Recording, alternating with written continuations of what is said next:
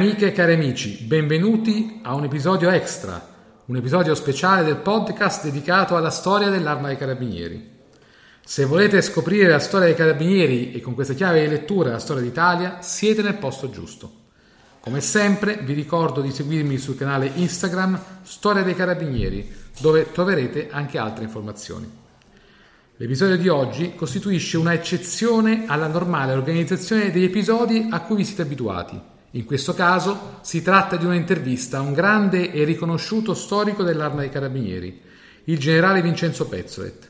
Il generale Pezzolet ha lavorato a lungo presso l'ufficio storico del Comando Generale dell'Arma e presso la redazione dell'ente editoriale dell'Arma dei Carabinieri, rivestendo l'incarico di direttore responsabile della rivista Il Carabiniere e non ha bisogno di presentazioni. Ha pubblicato alcuni volumi sulla storia dell'arma, in particolare la serie Rosso, Argento e Turchino, dedicata proprio alle uniformi e agli equipaggiamenti dei carabinieri. Oggi continua a prestare la sua opera in qualità di direttore responsabile della rivista Le Fiamme d'Argento, organo di informazione dell'Associazione Nazionale Carabinieri.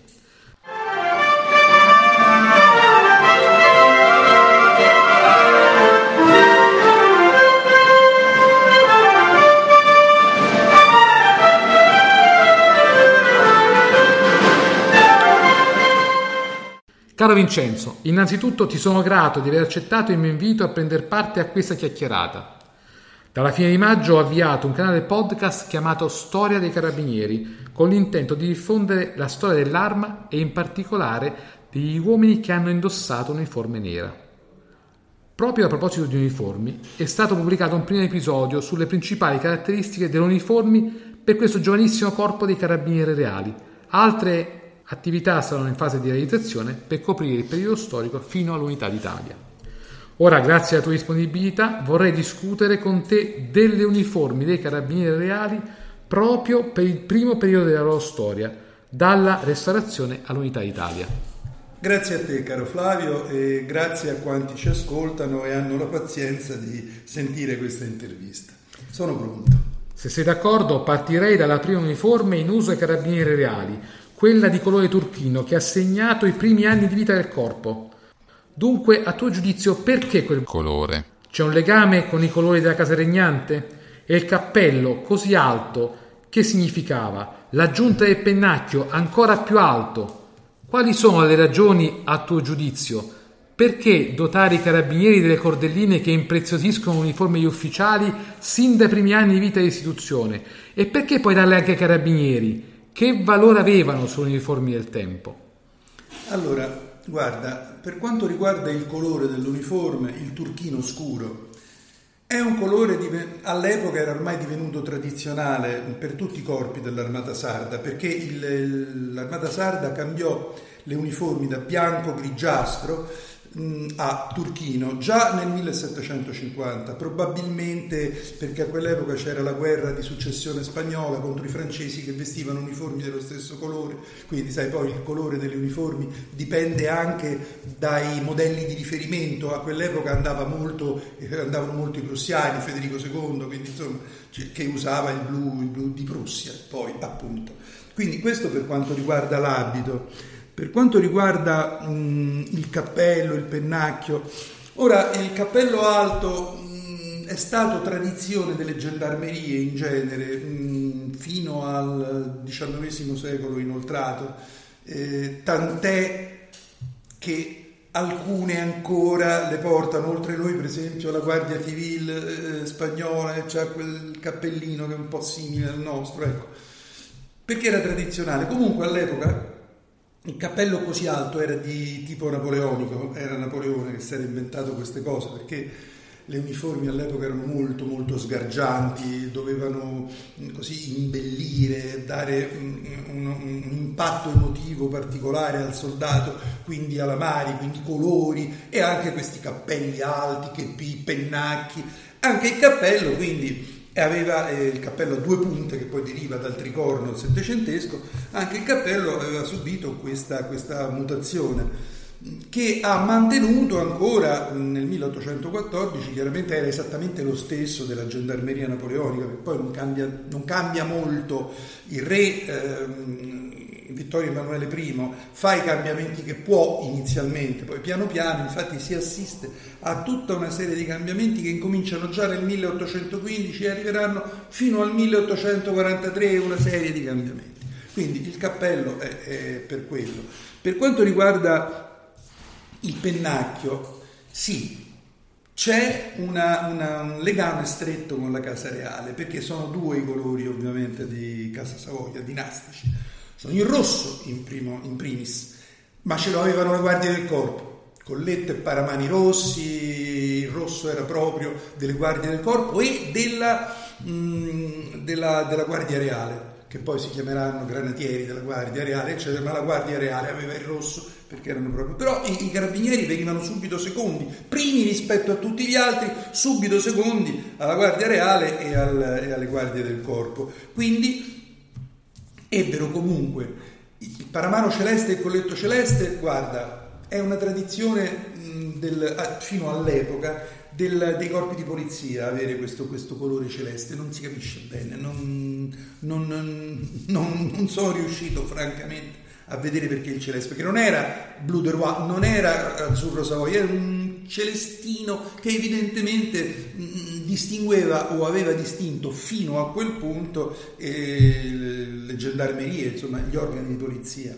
infatti cambia subito. Ehm, il pennacchio, il pennacchio fu adottato nel 1818 e lo riscontriamo ancora nelle guardie reali e lo riscontriamo nelle, nelle, nelle guardie del corpo e in altri corpi dell'armata sarda. È l'azzurro, è il secondo colore dello stemma dinastico, che è l'azzurro, il colore della Madonna, che loro erano molto devoti, Savoia, eccetera, eccetera, eccetera. La storia è abbastanza nota. Paramani abbiamo detto Celestino, Colletto, Paramani. Come ti dicevo, c'è tutta una serie di, di, di variazioni.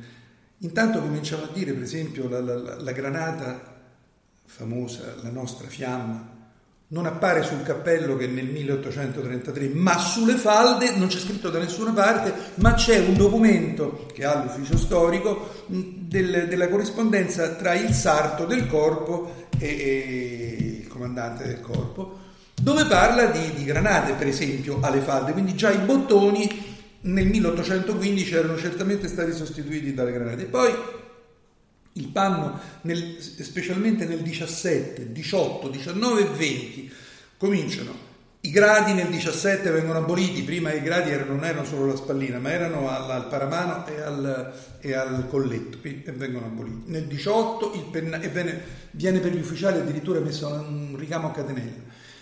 Per, dicevamo, il pennacchio viene introdotto nel 1818, poi c'è tutta una serie di variazioni su tutta l'armata nel 19 e nel 20 sulle mostreggiature.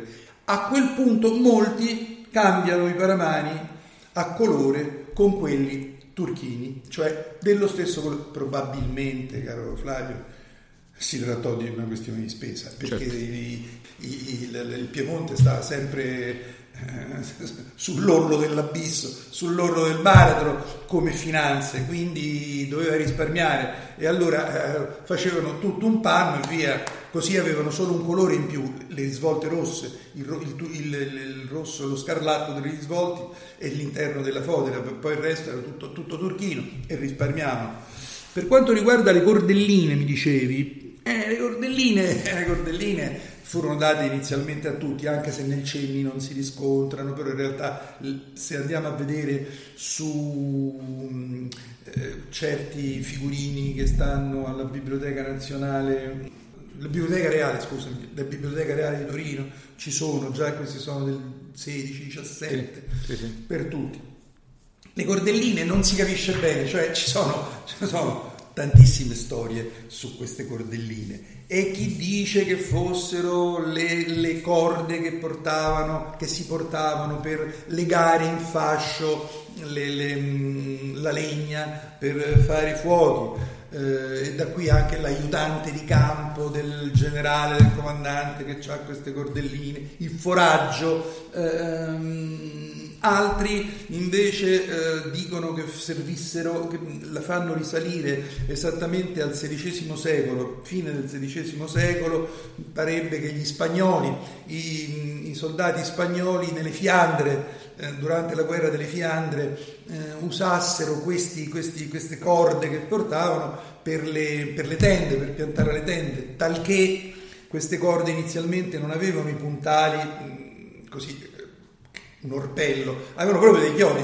Ah. Quindi ci sono eh, mille ed una storia o favola su queste cordelline. Poi divennero ovviamente come tantissime cose che hanno un inizio soprattutto nel mondo militare, soprattutto nell'abbigliamento e nell'equipaggiamento militare, alcune cose nascono, alcuni, alcuni oggetti nascono con valore funzionale, poi diventano, diventano delle distinzioni e le spalline. E le spalline, eh, quelle di stoffa erano per i gradi, ma quelle di metallo erano per i colpi di sciabola. Poi diventano in seguito anche delle, delle, delle, così, delle mostreggiature eh, belle da vedere. E così la, la, i corazzieri, il pennacchio e quelle, la, la coda di cavallo, pure quelle de, devia i colpi di sciabola e poi dopo diventa... Certo. È chiaro, ecco, queste cose. Quindi i, le cordelline diventano un segno mh, distintivo.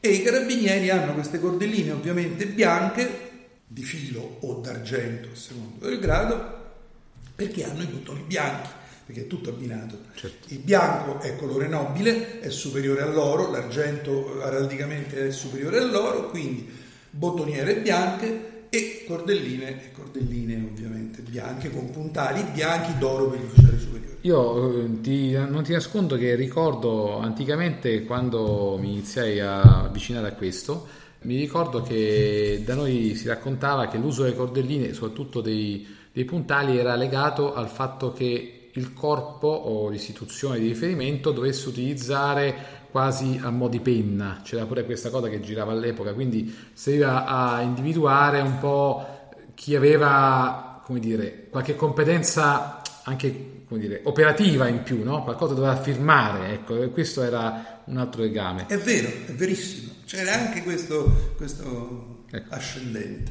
Grazie. Passerei ora a fare qualche considerazione sulle uniformi collegate descritte nel regolamento generale del 22.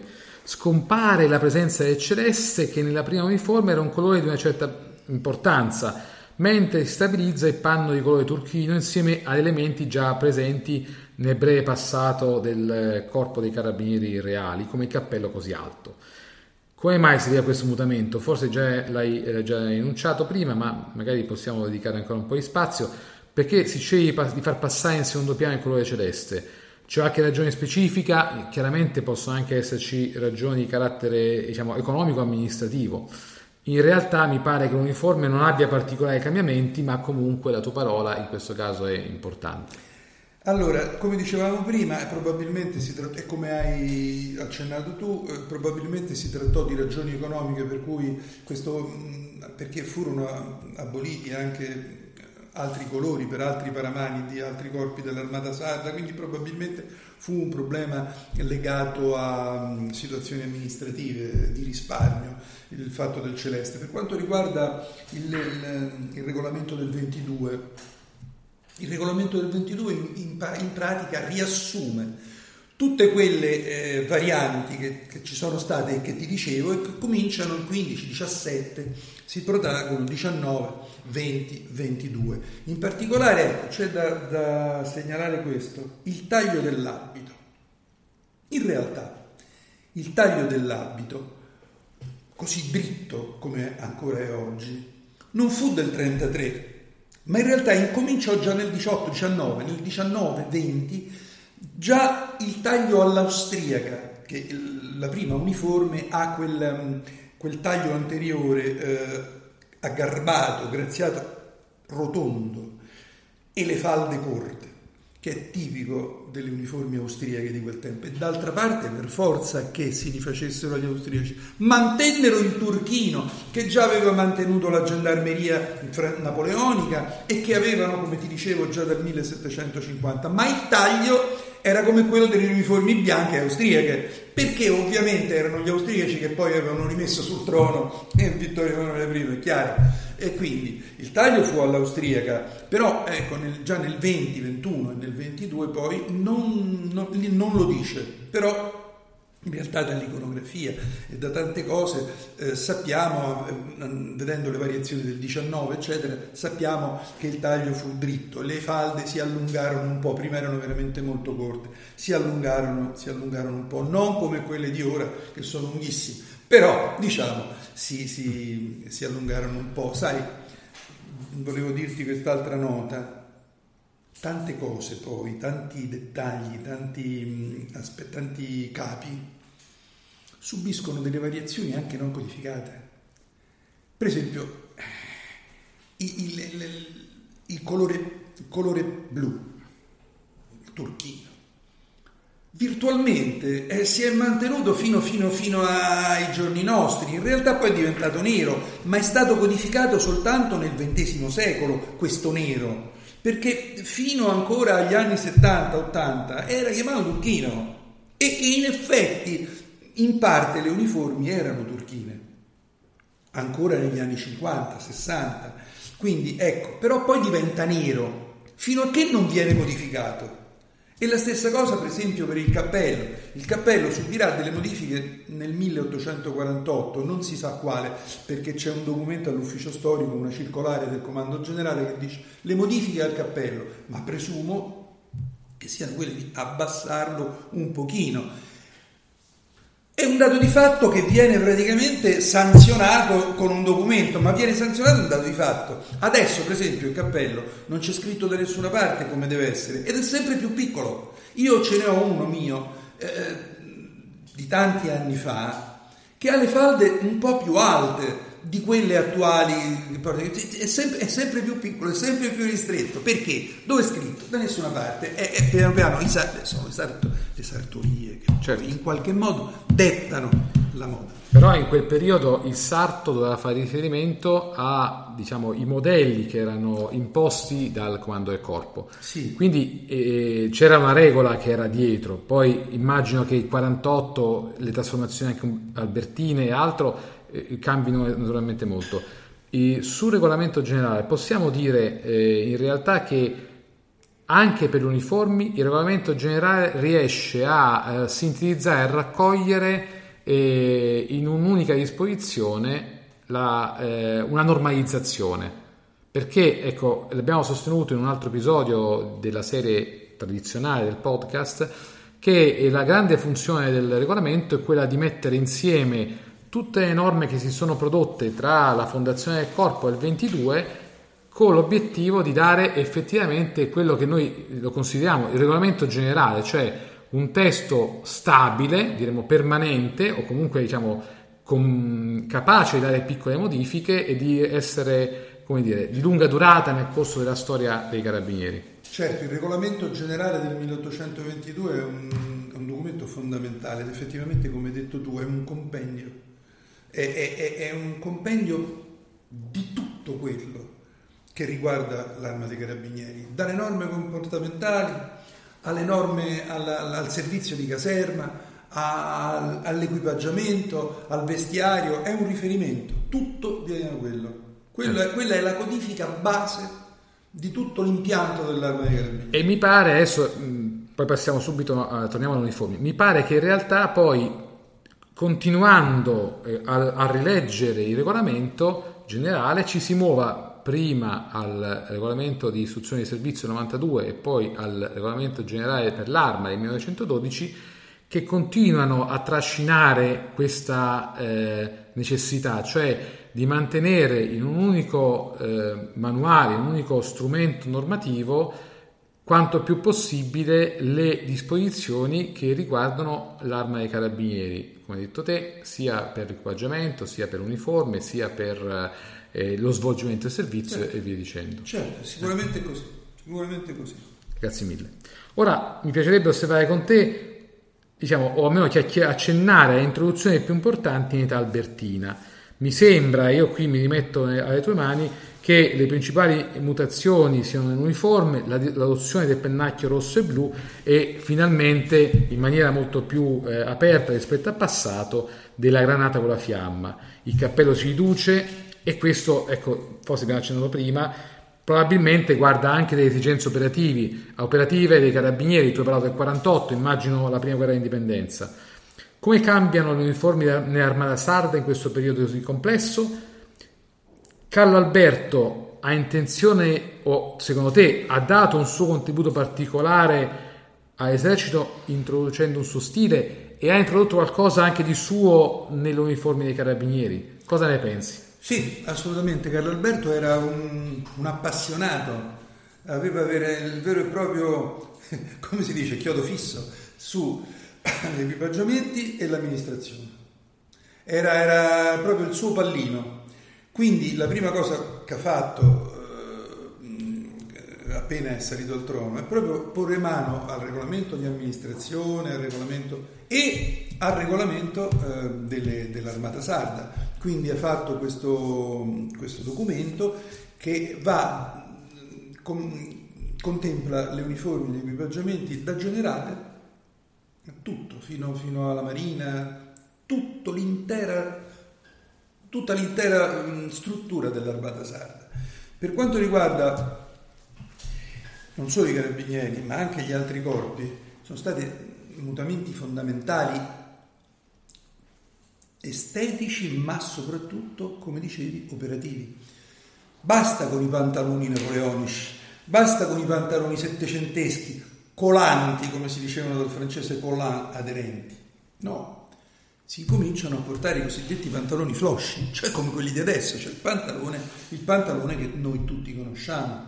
Basta con l'apertura, la, la, la, la finestrella sul davanti, eh, con la patta, cioè cambiano. Il pantalone e, e, e quindi vengono introdotte per quanto riguarda i carabinieri, oltre a questa, questa variazione, Intanto le bande laterali, le bande laterali scarlatte, doppie per la cavalleria e per gli ufficiali che sono sempre a cavallo. Ricordiamoci, gli ufficiali dell'arma dei carabinieri sono a cavallo da sempre. E, ehm, e una banda sola per, per le truppe, per i carabinieri a piedi. Le buffetterie vengono sempre mantenute ad incrocio per, per, que, per i carabinieri a piedi, sovrapposte per i carabinieri a cavallo. Viene introdotto questo pennacchio rosso-blu, quindi viene dato al corpo dell'epoca ancora dei carabinieri reali proprio l'intero, l'intera, gli, tutti i colori della dinastia, non solo il l'azzurro che era il colore secondario dei due, ma anche il rosso, che non a caso è sovrapposto all'azzurro. Oh. Questo è una cosa importantissima. Per quanto riguarda la fiamma, l'emblema, sì, è vero, a parte le code, come avevamo già detto, anche gli ufficiali ebbero la granata alle, alle, alle code, ai risvolti, prima avevano le cifre reali, avevano il monogramma reale. Quindi hanno, hanno anche loro le granate e la granata sul cappello. Da quel momento sempre su tutti, cappelli, berretti. Una cosa particolare da considerare è anche l'abolizione del, del no, abolizione, scusa, la, la conferma fino al 1800 42 mi pare, del berretto di fatica che è particolare, ce l'hanno solo i carabinieri, il berretto alla polacca, quadrato, con, con sopra il, il, il, nastro bianco di seta, quello che è, che è molto molto particolare, non si capisce, non si sa, non, scritto, non, non capiamo perché i carabinieri portassero quel berretto, forse era una cosa di distinzione particolare, non si sa, perché le altre truppe portavano invece il, il classico, consentimi, berretto da notte, quello, quello col pompon che poi eh, veniva giudilato. Ecco. Quindi questo è importante e ci sono anche altre, altre variazioni come l'abolizione degli stivali, l'adozione degli stivalini, tutta una serie di cose. L'unificazione dell'armamento già dal 22 ehm, la carabina un moschetto per tutte e due le armi a piedi e a cavallo. Il fucile, tieni presente che viene dato ancora in dotazione, ma è come arma di reparto. Ancora adesso i nostri eh, carabinieri, per esempio gli allievi, avevano la R7090, adesso hanno un altro... ce l'hanno comunque, poi dopo in realtà hanno poi la, la, la, la M12 sì. o quello che è, prima avevano un moschetto, quello che è, però come dotazione di reparto il fucile ha continuato ad essere distribuito, però l'arma era la carabina, il moschetto. Altra cosa, le varianti poi eh, si susseguono successivamente, eh, poi prima, arriveranno prima della, delle guerre di indipendenza. Intanto nel 1933 queste sono quelle fondamentali. Ecco, ecco proprio questo mi interessa. La prima guerra di indipendenza, la campagna di Crimea, la seconda guerra di indipendenza hanno degli effetti sulle uniformi dei carabinieri? Cito l'esempio raccolto dai bersaglieri in Crimea con l'adozione del FEZ, per esempio, della sciabola con l'Elsa così diversa da quella dei restanti corpi dell'esercito. Ci furono esperienze operative o contatti con altri corpi simili all'arma che portarono a qualche cambiamento? No, io non lo so, naturalmente è una domanda che pongo anche in maniera un po' provocatoria e, e penso a, alla possibilità che i carabinieri si siano eh, confrontati con i gendarmi prevotali dell'esercito eh, imperiale francese della seconda guerra d'indipendenza, per esempio. Ma mi rivolgo sempre a te con molta umiltà. Allora, ehm, no, diciamo che non fu la guerra del 48, del 55, del, del 59, le guerre di indipendenza e la Crimea, non portarono nulla perché tutto era stato portato poco prima. L'altra variazione forte ci fu nel 1842 43 e fu l'adozione del, del, dell'abito, del vestito, chiamiamolo così, comunque la marzina, noi oggi chiamiamo marzina, a doppio petto. Quindi nel 42, la, la, nel 43 la, la, la marzina a doppio petto, poi l'adozione dei pantaloni grigi con la banda turchina come pantaloni, chiamiamoli così, di fatica o di servizio fuori residenza, si diceva, cioè le, le perlustrazioni, oppure in servizio di campagna, quando si andava, ecco, ecco che nel, nel, nel 48, nel 55, nel 59, i carabinieri quelli che non erano di scorta al re nel momento in cui facevano la scorta, che erano sempre in grande uniforme, vestivano l'uniforme di servizio, chiamavano così, di fatica, di servizio sul campo, quindi non pantaloni turchini con bande rosse, ma pantaloni grigi, grigio particolare che i regolamenti chiamano grigio marengo, che direi lo definirei una specie di grigio carta da zucchero, di media, media tinta, con bande, doppia banda mh, mm, turchina, ce l'avevano solo quelli a cavallo, quelli a piedi no. Quindi in realtà dobbiamo avere chiaro nella nostra immagine, nella nostra mente che durante le campagne risorgimentali noi abbiamo avuto carabinieri indossati diversi uniformi. Quella, diciamo, la cerimonia, quella, la grande uniforme eh, col pennacchio per chi era di vigilanza eh, e sicurezza al sovrano, certo. o comunque diciamo, un pennacchio non lo so, magari comunque sicuramente uniforme eh, diciamo da cerimonia, quella più importante, quella più certo. prestigiosa, e certo. d'altronde era eh, proprio un servizio che oggi chiameremmo di close protection sì. al, al sovrano, e poi diremmo i carabinieri della polizia militare che oggi magari indossano la tuta blu da ordine pubblico, all'epoca portavano i pantaloni grigio, eh, come hai chiamato tu, Marengo, Marengo con, la banda, con la doppia banda rossa. Esatta, con la doppia banda turchina. Turchina, chiedo scusa. È esattamente questo, hai definito perfettamente le, le, le diverse uniformi e anche diversi, le diverse situazioni in cui venivano indossate. Cambia ancora nel 44, dunque tieni presente che nel 43 ehm, anche l'armata sarda cambia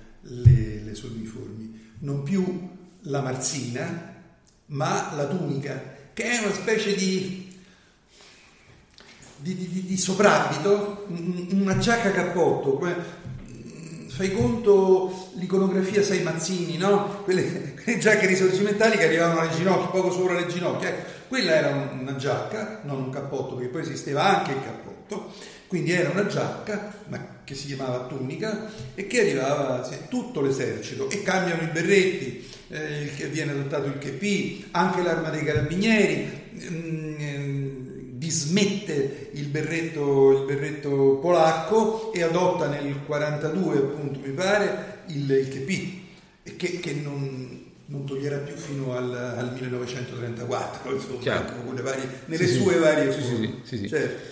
Dunque infine ero curioso di condividere qualche riflessione sull'unità Italia in quella fase storica molto complessa i carabinieri ebbero un ruolo determinante, plasmando i corpi militari con funzione di polizia, che poi confluirono nell'arma con il Regio Decreto del 24 gennaio 1861. Se noi curiosiamo un po' su internet, già a un primo occhio sembra evidente che tali corpi costituiti nella fase di passaggio dei poteri dai governi provvisori al regno vero e proprio non avessero uniformi proprio uguali a quelle dei carabinieri reali del regno di Sardegna. Come mai? Non era forse necessaria una maggiore assimilazione per creare quell'immagine di un'istituzione presente su tutto il territorio nazionale, come poi i carabinieri riuscirono abilmente a costruire negli anni successivi? Se ci immaginassimo in Romagna, in Umbria e o nell'Abruzzo neo-italiano, probabilmente i carabinieri non avevano le stesse uniformi. Mi sbaglio? È una valutazione errata? Avrei bisogno di un tuo giudizio su questa fase della storia del paese. Grazie. Che è molto importante questa fase, molto importante, fondamentale, perché come sai i carabinieri non svolsero soltanto il, il, il servizio, di, l'addestramento delle gendarmerie, eccetera, quelle, quelle eh, formate da, dai governi provvisori, ma fecero anche il vero e proprio lavoro di intelligence per preparare anche il, i, quelli che poi sarebbero stati i plebisciti, quindi è molto importante, molto più importante di quello che già appare importante il ruolo dell'arma dei carabinieri, eh, corpo ancora, mm, durante l'acquisizione delle, delle, mm, delle regioni. Eh, delle nuove province delle chiamate in allora, io ci vedo almeno tre motivi sulla tua domanda, tre motivi perché le uniformi mi dicevi, almeno tre motivi. Il primo, io credo che sia quello di ordine proprio mm, strumentale, cioè eh, si vestivano con quello che avevano, probabilmente mantennero in parte gli equipaggiamenti che già erano propri delle gendarmerie ducali, eh, quindi mm, cambiarono gli emblemi, mm, ma mantennero quelli perché non avevano materialmente gli approvvigionamenti. Né Torino poteva mandarli perché, perché, non li aveva neanche lui eh, per, per approvvigionare. Questa, questa è la prima cosa.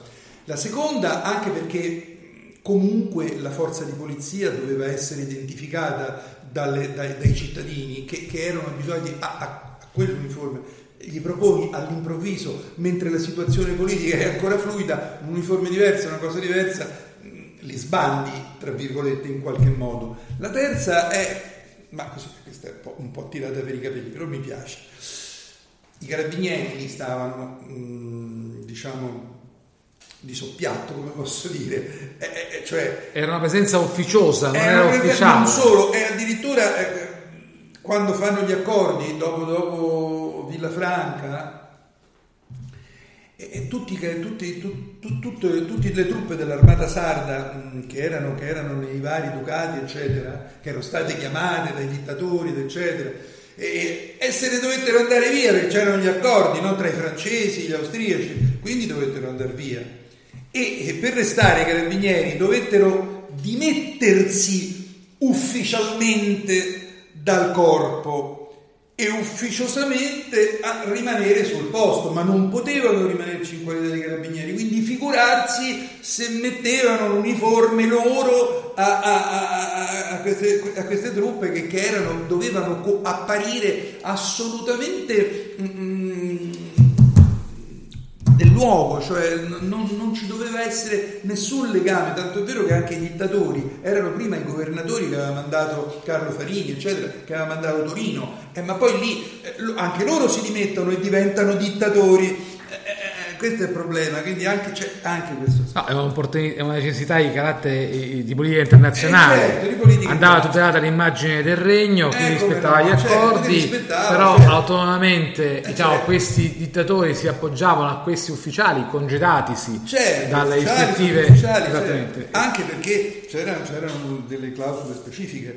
Se eh, le rivoluzioni fossero avvenute autonomamente, nessuno sarebbe intervenuto, quindi non Russia, non Austria, non Inghilterra, non Francia, non nessuno. Ma se eh, eh fosse intervenuto il Regno Sardo, allora le altre nazioni si sarebbero sentite autorizzate a intervenire. anche loro. Perfetto. No, no, chiarissimo. Questo è importante perché attraverso l'uniforme in realtà poi si torna a rileggere in una chiave molto più complessa la situazione di quegli anni, dove era indispensabile che questo regno di Sardegna in cerca di espansione rispettasse formalmente le regole del consesso internazionale e quindi i carabinieri potessero agire non più da carabinieri ma diciamo da specialisti ormai diciamo con una nuova patria che era quella dei nuovi dei ducati che avrebbero poi aderito alle, diciamo, al, progetto, al progetto unitario e agli altri, agli altri stati ancora insomma.